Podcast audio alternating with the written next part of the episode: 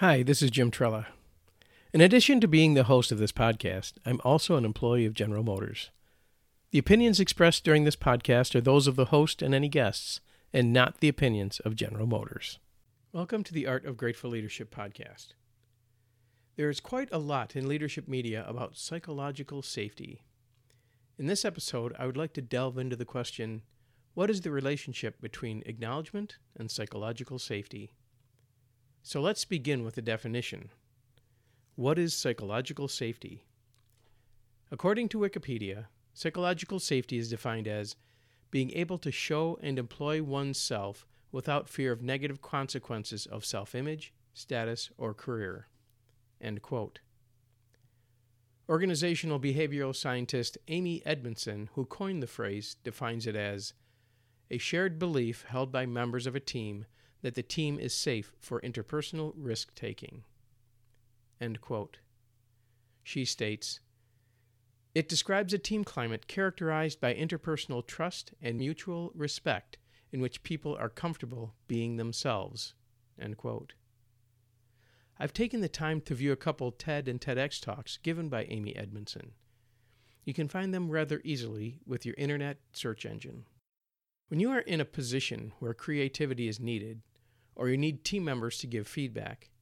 Having an environment of psychological safety allows people to speak up and share their ideas. A similar situation is in a brainstorming session. The goal is to bring all ideas, no matter how off the wall, into the conversation. Why do we want to bring even the most outlying ideas into the mix? Because they help people stretch their thinking. This idea may spark another thought that may lead to an even better idea.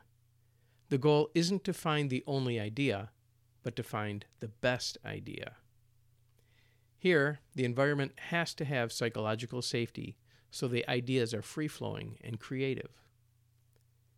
Let me ask a question What happens in a brainstorming session once an idea is openly criticized or judged?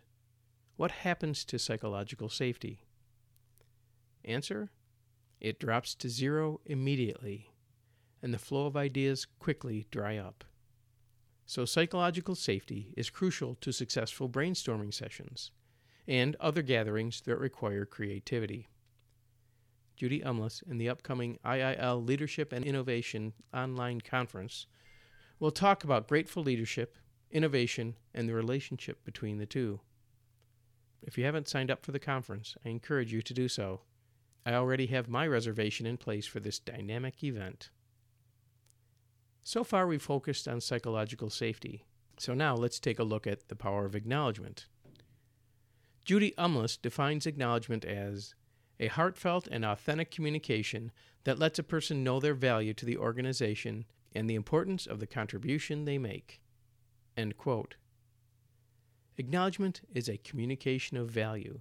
It is not the recognition of an action, but the realization of what is within the person that prompted them to perform the action the way that they did. If you are in an organization that has a grateful leader, that leader sees your value and helps you build on that value to the betterment of the organization. People have commented that the grateful leader understands who they are and what's important to them. A grateful leader looks for the best in people and tries to bring this out.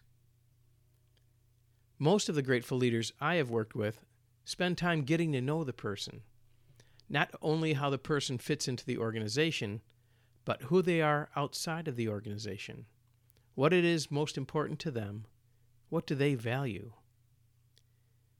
If someone takes the time to learn that much about you, how do you feel about them? You are more comfortable. You feel that you can tell them what is truly on your mind without fear of judgment or loss of self image, right? And that fits directly into the definition of psychological safety. Based on this, it would appear that the use of acknowledgement by grateful leaders fosters an environment of psychological safety. Do you have a team that needs to be creative, try new things, experiment? Then grateful leadership should be one of the cornerstones to leading the team. I mentioned Judy Umlas's talk at IIL's Leadership and Innovation Online Conference in March. Her talk will dig deeper into these topics.